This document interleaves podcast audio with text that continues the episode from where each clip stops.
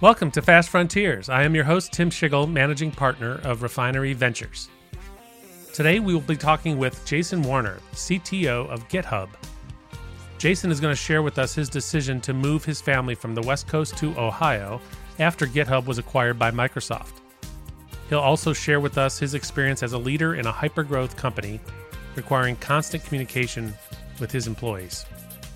And as we look to the future, Jason is going to share with us how every company needs to think of themselves as a tech company, and that every 10 years, the leading incumbents will be challenged by tech enabled startups. Come to the Midwest, invest in the Midwest. That is the ultimate contrarian move for Jason Warner.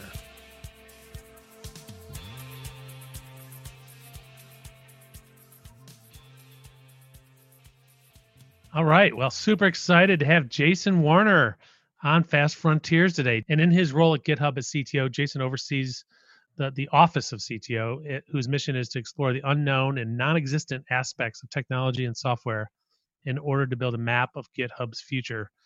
Which, if that doesn't sound like a frontier, I don't know what what does. Before that, Jason was uh, senior vice president of technology at Heroku, and went to Rensselaer Polytech and Penn State, both in computer science degrees, and grew up in Connecticut. That's right. And recently moved to New Albany, Ohio, which otherwise known as Columbus, Ohio.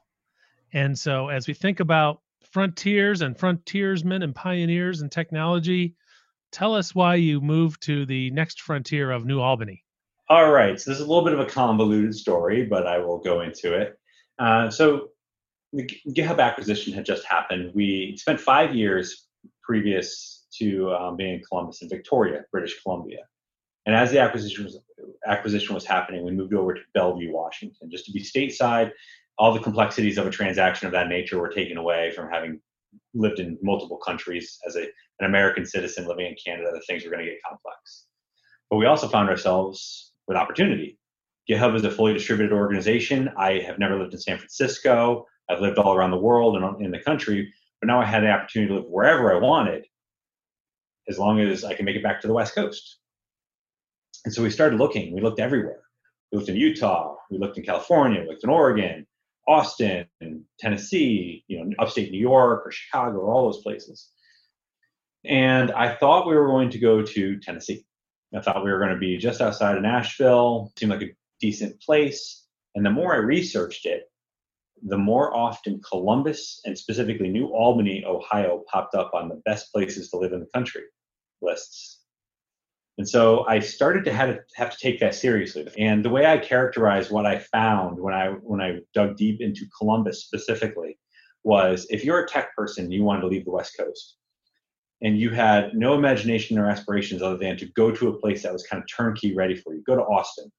Basically feels like Silicon Valley, Midwest or Mideast or whatever you want to call that. If you had some imagination, you wanted to build a little bit, and you, you're okay with less structure, go to Tennessee. But if you're a builder and you really, really wanted to build and you were, were okay with some some ambiguity about what was about to happen, Columbus felt like Silicon Valley 30, 40 years ago, where it was the land of opportunity. And I don't know how best to describe it other than when I've been here for under a year now and I have been embraced by the community, but you see the opportunity. I love that as a as a fast frontier pioneer, and there are people who survive well in structure right? And then there's others who survive in complexity and chaos, but they bring structure, right? They create structure where there was none, and and so I love that builder analogy. And you have a young family too, so that was an that was an important component, right? It was. So we've got a 12, a nine, and a six year old. So we were obviously looking for a place where we could raise them as well, and so take that into consideration. And we had quickly ruled out very city-like landscapes, and we weren't going to move to New York City or anything like that this had a right mix of cosmopolitan and urban and, and suburban. But the other side of it, truthfully, too, is your dollar goes a long way out here. It's not, I don't want to say it's cheaper, but it's just me, if you're used to East or West Coast real estate numbers or fixations and those things, it they're they're different worlds, entirely different worlds. Right. And is there an office in Columbus for GitHub? No, no we have no office here although there are, I believe, last count, there were something like 35 different GitHubbers who live in Columbus, believe it or not. Hmm. A lot of old, mid, and uh, early acquisition uh, folks have come out of the Midwest, and a lot of folks from GitHub were from Ohio originally. The one of the original co-founders was born just outside of Cincinnati, um, and one of the original investors, uh, Jim Goetz from Sequoia, spent a lot of time um, just outside of Cincinnati. So there's this weird connection to Ohio with GitHub, but no yeah, that's I bring GitHub up as an example. Uh, that there's great talent here, uh, great ideas that uh, just need the right support system.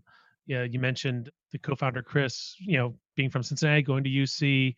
Yeah, and then Jim Goetz, who went to U- University of Cincinnati, and also I found out went to the same high school I did, Strongsville High School, up in Cleveland. Yep. So it's crazy. So yeah, obviously uh, we're breeding good stock uh, here. Well, look look at Root. Look at Root Insurance. Alex Timm is from Ohio. Imagine that 20 years ago he would have had to go west to start Root. Mm-hmm. But he didn't have to now. And imagine what's going to happen in the next 10 and 15 years. So how have you found the community in terms of helping you settle in and get connected? Uh, incredibly welcoming. It's weird to to say this, though. Silicon Valley is very. I mean, it, it's Silicon Valley. There's no place like it. Still, it can be warm, but it can also be cold. It can be inviting, but it can also be lonely. Columbus is different, and you know you're welcomed with open arms because I think everyone recognizes that if you chose to come here in this moment in time, you're coming for a reason, and they want you to be successful because if you are, they are. That's a great point. I'm thankful that you're here and you're able to share a lot of your experiences. I I just hope that you don't that you have enough pieces to share. You're going to get worn out. But everybody wanting to uh, get your input and involvement. So good luck with that. Um, me included. Yes. One of the things, one of the frontiers uh, that you you navigated was you know the hyper growth of GitHub, right? So can you take us through a little bit? You know, what was the profile of GitHub when you joined, and and what does it look like now? What are some of the takeaways and lessons you've learned? Sure. So GitHub, when I joined, was roughly about 700 people or so, and today we're roughly around 22, 2300. So that was about a three-year period from when I joined to where we are now. Though we had a very large transaction in the middle of that, which accelerated a lot of those things. When we were acquired by Microsoft, I want to say we were right around a thousand people. So since we were acquired about two years ago, um, we've grown quite quickly, um, taking over a lot of internal divisions from Microsoft or products that we will eventually uh, emerge out through GitHub. But even at the size and scale and scope of 700 to 1,000, you start to see a lot of things. You know, hypergrowth is hypergrowth. We talk about it all the time in Silicon Valley, but growing companies need to be cared for. And one of the things I saw when I joined GitHub was it actually hadn't been tended to for a little while, which is I think very well known under uh, statement about GitHub is that it hadn't really released software in, in some time. So you know, classic patterns emerged, and we just had to manage it. And managing hypergrowth and managing growth in general, but hypergrowth specifically, is about a couple of things: understanding why you even exist in the world. What's your mission and vision? Who are you serving? Why are you serving them? why do you, why would someone give you money why would someone come and use your product for whatever reason then being able to, to, to translate that into something actionable for everyone inside the company making it so that when an engineer wakes up every day they know what they're working on and why they're working on it that's a it's easy to say it's harder to do but that's the essence of what hypergrowth is all about taking a long-term mission and vision and mapping it back to what an engineer or a marketer or a salesperson is going to do every day and knowing why to do that. That how much how much time. of your time would you think you spent just on communicating that and making sure that people understood that as you were growing? So GitHub was uniquely maybe a unique place in that regard where I spent the predominance of my first six months talking about long range as well as what we're doing next so I had to map back and I tried to only stay in those two ranges, which was long term, we're going to do this, but here's what we need to do now to hyper focus people to be executing. And then I'd slowly expand out what we're doing now to be past this week to ne- this month, past this month to this quarter, and slowly give the roadmap and, and a, long, and a you know midterm vision. To the point that when we were acquired, um, we had an 18 month roadmap out there. Though I would say that I you have to you have to constantly communicate. I would write blog posts every week. I would do all hands um, every two weeks. I would do Q and A's with teams every month. I would do skip levels and then a group and department settings where I'd be answering the same sets of questions. Can't assume that if I send an email out to the company that is it's set and forget at that point. You have to you have to do it seven, eight, nine, ten times. Well, and that's that may be surprising to some folks who think of product roadmaps and wanting to have it all mapped out over 12 or 18 months. I, I think that most people assume, and I did too early in my career, that if someone of a certain title or level sends an email out, that's it. That's the direction. Everyone understands it. They can synthesize it. But it, it doesn't work that way. You have to constantly communicate.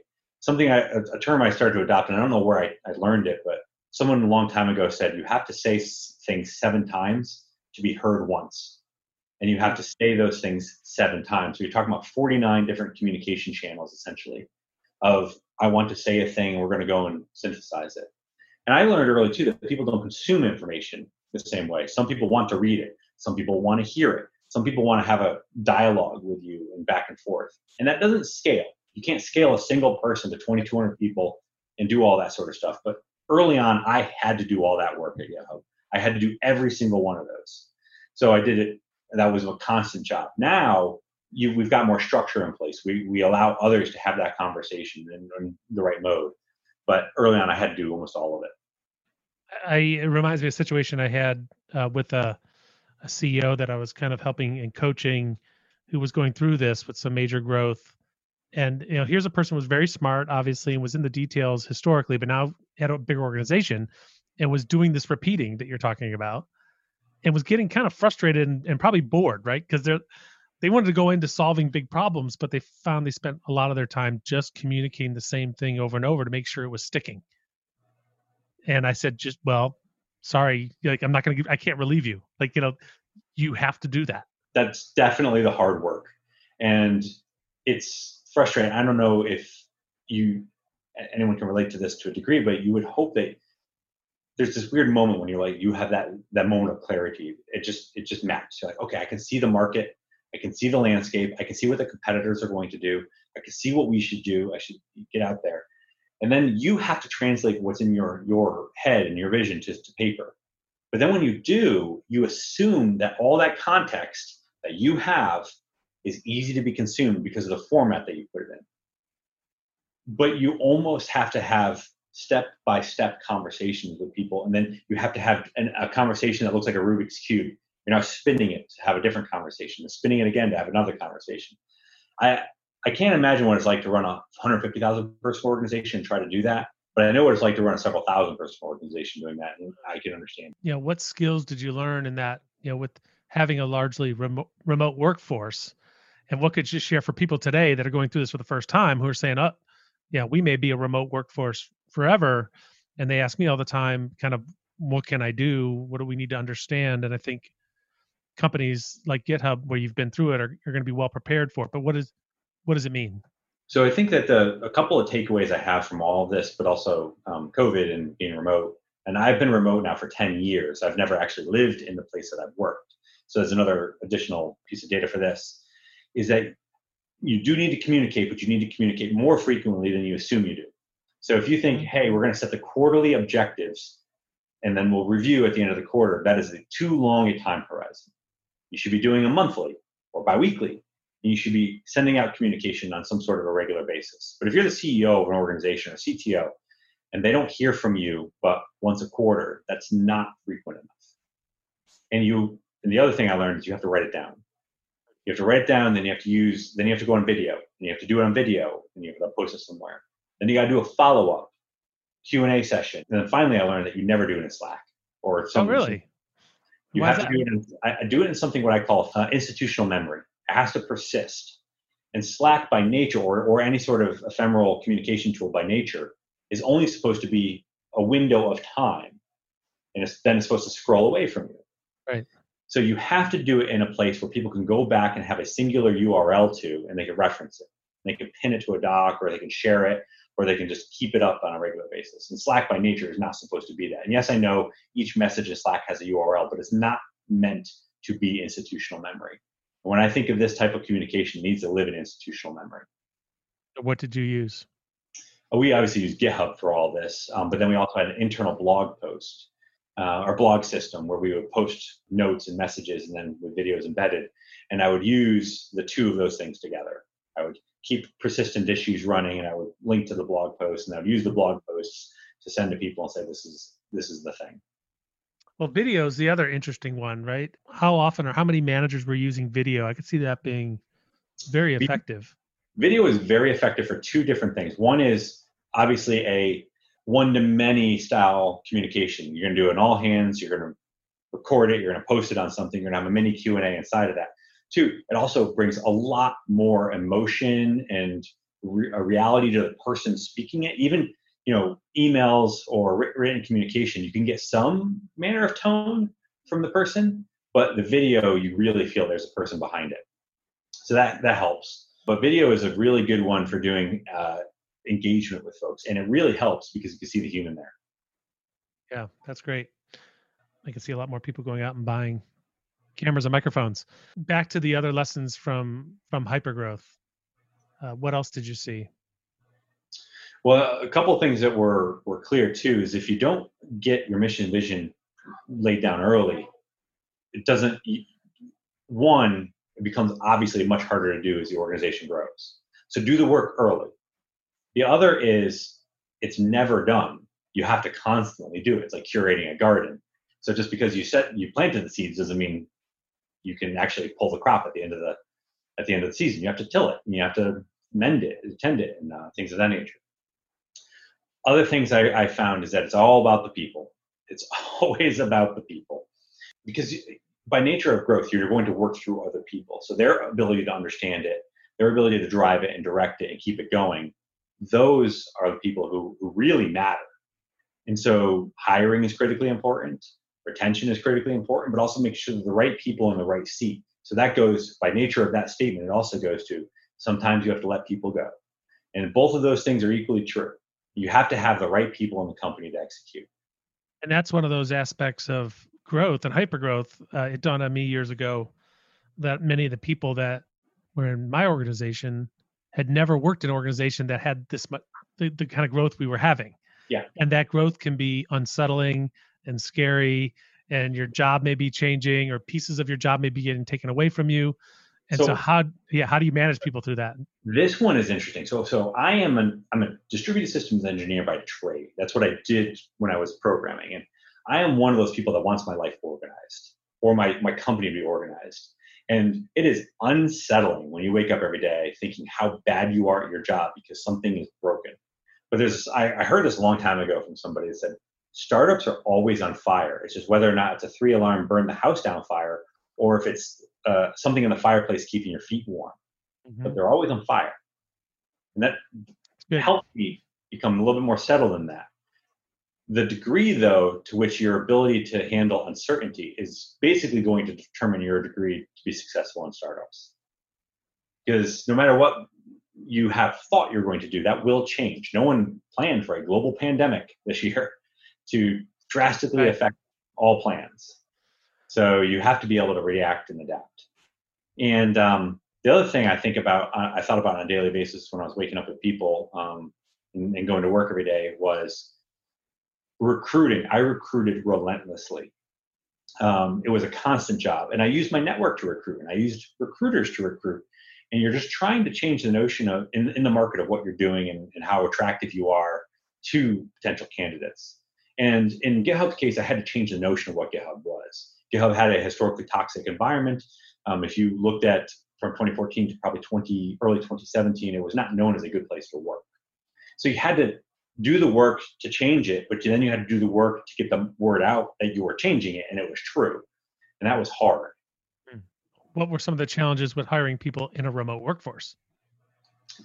Well, the good news about hiring people in a remote workforce is that you can always go find people who are wonderful, excellent, all over the country. And they're usually pretty happy to work at a place with a brand like GitHub with a product as well received and used from Columbus or Minneapolis or upstate New York or Australia even. It's just not that often that those opportunities come around for them.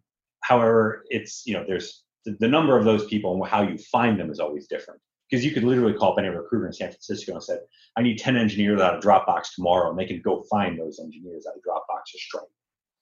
But doing it remote, you have to. It's a little bit more intentional. The other thing that is universal between distributed organizations or co-located organizations is hiring good, competent people. Because the the, the, the truth of the of the industry is, is that most people will be average at the job. It's the nature of numbers, and you do not want to hire average people. You want to hire above average. Everyone says that, that they want to hire an A team only. Well, how do you do that? How how do you find those people? And obviously it's contextual to you but that is actually one of the bigger challenges that all organizations are going to have is how do they keep their their their talent um, pool that they're bringing into the organization as high as possible over time how do you view the opportunities opportunities and challenges for hiring in the midwest like now that you're here and and if you're in a company or you're talking to an entrepreneur who's in a company in ohio yep. trying to compete with companies in silicon valley what what should they be thinking about?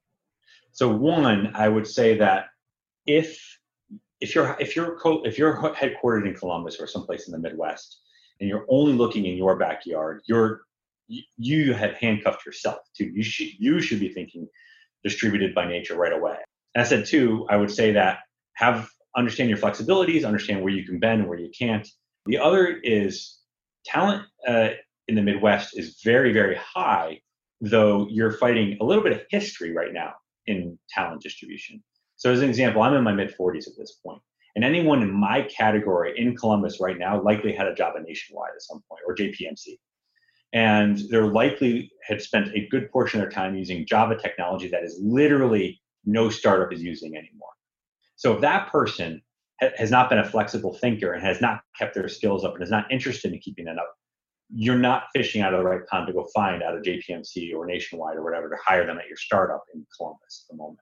So you've got to find those people. and They're likely in university or two or three years out, but then they're they don't have the experience needed to, to scale a distributed system or the backend. So you've got to you've got to figure out what you're doing and how you do it. So the other thing is I would say surround yourself with some people who have done it before. Yeah, great point.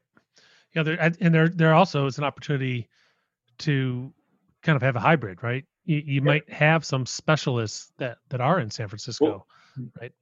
One hundred percent. You can have them distributed all over the, the, country, and you can have some specialists, and you could hire an off. You could either have an office or hire some people out of San Francisco. in fact, Root Insurance is doing this. They have a small San Francisco office, and it's basically like a dummy office, as far as I understand it. No one really goes there, but it's at least a talent magnet pool where they can go hire a person or two out of that. And I'm not to say you can't actually find talent here either. In fact, like my, one of my college roommates, believe it or not, lives in Columbus, Ohio. And We got reconnected as I moved here, and he was at JP, um, JPMC, and now he runs uh, a good portion of infrastructure for Root Insurance. So my age, my background, and you know, he he kept his skills up. He really pushed himself. He was also one of the smarter people I've ever met in my university days. So he was unlikely to let his skills atrophy, and he was always going to have that inquisitive mind and now he's over there running that. You can find those people, but it's it, it, you have to understand what you're looking for. Is what I'm really saying. Yeah. So you've now plugged in with a few different companies, joining a couple boards. Can you talk a little bit about that and and you know what you're seeing? You know your observations so far, a few months in. Uh, yeah. Uh, so I would say that the types of things that people are working on um, out here in Columbus specifically. I can't say generally for the Midwest because I, I have a certain purview, but let's say Columbus. There's a mix of what you might consider to be San Francisco style high tech and a little bit more Great Lakes ish um, up and coming still. So you, there's a lot more health tech here than there ever will be in San Francisco, it feels like. So any VC out there that's tried to invest in biopharma, health tech, or any of that, you basically, if you're not in Ohio right now, you're not doing your job this is the place to be. However, is there a Stripe that's emerging or a GitHub that's emerging out of here? Well, not quite. I don't see that yet. I don't see high tech dev tools type of stuff, infrastructure stuff emerging out here. The, the sole exception I think at the moment is actually one. I think is one of your portfolio companies, actually Astronomer, out of Cincinnati, is in fact one of those. And I'm I'm trying. I'm hoping that Astronomer can become the first of many in Ohio yeah, it's amazing, and they're using that hybrid model, right? They uh, uh, we have a veteran in the industry. They're commercializing Apache Airflow, which has become very popular for data orchestration. Their VP of engineering is in and, a, a, number of engineering staff and the founders of it back in San Francisco. They have a London office. Yep. Uh, but but headquarters here in Cincinnati, and there's definitely an advantage there, right? Because unlike Silicon Valley, you mentioned earlier, you know, hey, go hire me ten people out of Dropbox. That doesn't happen. Their their their people aren't getting poached in Cincinnati, right? So they can build a, a much more stable workforce. It definitely can do that for sure. And I'm, I'm hoping we see more of that here. I think we need to see more infrastructure tech or dev tech emerge out of here because that's when you become a high tech hub. Mm-hmm. When you when you're making all the social apps, you're not a high tech hub. When you're making all of the marketing tech apps, you're not a high tech hub. Those are interesting applications, but you, that's not the nature of high tech. High tech San Francisco Silicon Valley was making the silicone. It was making the developer tools and the infrastructure, and that was really the predominant definition. And it happened that everything else emerged around that. But if you weren't making the, the chips and the computers, that is what defined Silicon Valley in the early right. days. The modern yes. version of that is dev tech, infrastructure tech, and all of those things. Exactly. That's where I was just going to go in terms of the the the frontier of tech infrastructure. You know, Astronomer's part of a a broader movement, I guess, towards infrastructure as code. Well, and it seems like, and this is a theme of this podcast, is right? Every every next yeah. gen is faster than the gen generation before it. Yeah, I, I, ha- I have this. I don't. This is an unproven statement, but I have a general rule. When I look at things is ten year arcs, and I believe that you know any dominant company in a space usually has somebody who will come and try to eat that space from them every ten years. But a good example of this would be that I, you know, I think that our major communication platforms have always turned over. You know, Slack is now dominant with Team Microsoft Teams, but five years ago, only a few companies were using Slack, and most were still using something like HipChat or Campfire or something else. Like some, and then before that, everyone was using IRC or some other something or other. Well, Slack, Slack might have some persistence, but in general, something will emerge in the next couple of years to take on Slack, and all the hot companies will move to it. Somebody uh, today I was talking to mentioned uh, may have been they, they believe three or four year acceleration in the transformation of enterprises into digital, you know, digital mm-hmm. enterprises becoming digital enterprises fully uh, because of COVID, right? And one of our CEOs has a chart that says, you know, who's driving digital transformation, your CEO, your CTO, or COVID, right? Yeah, COVID. So it's we're seeing that, right? People are have one have the time, they're they're, they're remote, they're investing in that infrastructure now. We're, you and I are both old enough to have lived through a whole bunch of different things that happened over the last couple of unfortunately yeah. unfortunately. But i i graduated college in the first dot-com crash. Then 9-11 then 2007 and 8 and you know now now this. One thing i would say i don't remember where i heard this but it was i think it was good which was back in the dot-com crash new economy was propped up by old economy. Like when when all the dot-com crash happened basically the rest of the industry just stayed steady and it was kind of moving this year it's in burst. If you look at the stock market right now, it feels divorced from Main Street because high tech is propping everything up. High tech, point. new economy has kept everything going, and everything that was not high tech is decimated. And that is not a trend, that is a change. We are we're we are new economy exclusively at this point going forward. An old economy has to adapt. Any anyone who is not a high tech company right now, you are in the long tail to obsolescence, or because of COVID, the short tail obsolescence. And if you're not, you're, you're on multiple quarters until you're out at this point. Yeah. And, yeah. you know, I, I think about that a lot because if you're a pharmaceutical company, if you're an old school insurance company, if you're any of those types of companies, how long do you actually have to turn it around?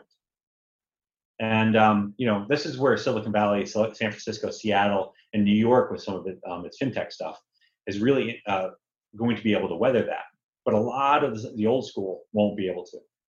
So it's also that also means there's opportunity. So a place like Columbus or Ohio or the Midwest or the Great Lakes could reinvent itself literally in the next five years, which will feel like overnight. And, and that also underscores why it's so important to have more pure tech companies uh, here as well, so that you're cultivating that talent and that capability. I, I think the only way to have become a tech hub these days is to go pure tech. I don't think you can go hyper tech anymore. Manufacturing is a very specific thing, though. I think you should be investing in. I think we know what's going to happen over the next five years with what's happening politically on manufacturing, and you know you can invest in manufacturing, bio and pharma, and things of that nature. But if you're trying to do some sort of old school hybrid tech, no, you'd be infrastructure tech in general is a really good place for you to be. So how does that relate to? I mean, uh, the cloud, right? So enterprises are hybrid cloud, cloud, edge computing. We have a portfolio company that um, works in healthcare, and they're like the first all mobile, all cloud solution. And it's not until just now, just recently, that hospital systems are willing to even accept that. Well, imagine three years ago, two years ago, 18 months ago, six months ago, well, maybe six months ago, it would have been a good time. But if you were a telemedicine, telehealth company uh, before 2020, people might have said, ah, too early. Now, right now, it's too late. Everyone has to go to telemedicine at this point. But this goes to like insurance companies or you know those types of companies. If again, if you're the CIO or CTO or CEO at those organizations, you're literally not stopping things from happening that are leading you down the old path and investing only in the new, you're probably not doing your job right. The, the old term fiduciary responsibility, you're not doing the fiduciary responsibility to your shareholders. What about OpenAI and, and AI generally, machine learning and AI in terms of how it's being applied and how that is going to impact how we think about you know the jobs in the next 10 years? I'm not one of those people that think the robots are coming for our jobs. Um, I am one of those people that think that the robots will augment our jobs. But I do think that we have moved to an information economy in that regard. So I do think that the United States will see a manufacturing resurgence in the next 10 years, 20 years, and that will be great, but it'll be augmented by robots because you're not going to go back to the old way of doing things. So I find it ironic, and not to get political on a, on a technology podcast, but you can't be talking about coal in a solar world. And that is effectively what you'd be doing if you brought manufacturing back without robots. So you need to figure out what that looks like. And, and if you're adapting to the world and you're um, an employee or someone who wants to be employed in that new world, you have to adapt as well. So a good example would be OpenAI. Do I ever think that we're going to get to the world where machines are coding for us? Uh, probably not in my lifetime. Same thing with self-driving cars. I just don't think we're going to get to full autonomous self-driving cars in my lifetime. Um, well, let's call it the next 50 years. I do think that we will have augmented elements of driving or computing or programming in our, in our lifetime for sure. We see it already. We see lane assist and all those sorts of things, but that is not full. And so if you're going after the, the holy grail of full everything, that is great aspirationally, but will never be for us in, in, in any time horizon that I will probably recognize or realize. So don't worry about being replaced. Worry, I would think more about how you augment what we do to make things better and more efficient in that regard. Which which universities stand out to you here in the in the Midwest or the Great Lakes uh, that are doing a great job? Well, I know this is an audio podcast, but behind me you've got my Penn State helmet, so I'm just going to put a shout out for Penn State. But I do think that a lot of the Big Ten engineering schools, and particularly, and I will do it properly since I'm in Columbus, but Ohio State and then the, the school up north, which is Michigan, um, they have great programs.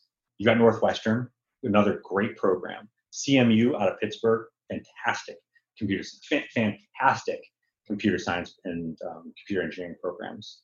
Purdue. But then you got Case Western, and you've got um, you've got the, the, the non Big Ten schools like that, and you've got they're all over the place. In fact, there there are more here in the Great Lakes region of good engineering schools than there are on the West Coast. Yeah, it seems like so many entrepreneurs I know that go and pull technology out of Stanford and commercialize it and make a bunch of money. And if you really want to be differentiated, you do the same thing through the Great Lakes and all these schools. There are definitely there there are more in the Great Lakes than there are on the entire West Coast. And it, it, it you know, VCs talk about being contrarian a lot. You want to be contrarian, you get away from the West Coast and you come here. In fact, that's one of the, the things I thought best about Mark Kvamme and Chris Olsen over at Drive is they're ex-Sequoia guys on the West Coast who came here. That is the ultimate contrarian move. Yeah, I agree. Great. Well, thank you very much for sharing. I think this was excellent. Covered a lot of ground today. I uh, I wish you well. I expect you know big things to come from having you here in our community, and uh, really appreciate you sharing all that, Jason. Well, thanks for having me. It's been fun. Thanks for listening to Fast Frontiers. If you like the show and want to know more, check out our website, fastfrontiers.com. If you enjoyed this episode, please share it with others and give us a rating and review on your favorite podcast platform. Join us next week when we bring you my conversation with Scott Dorsey, co founder and former CEO of ExactTarget and current managing partner at High Alpha.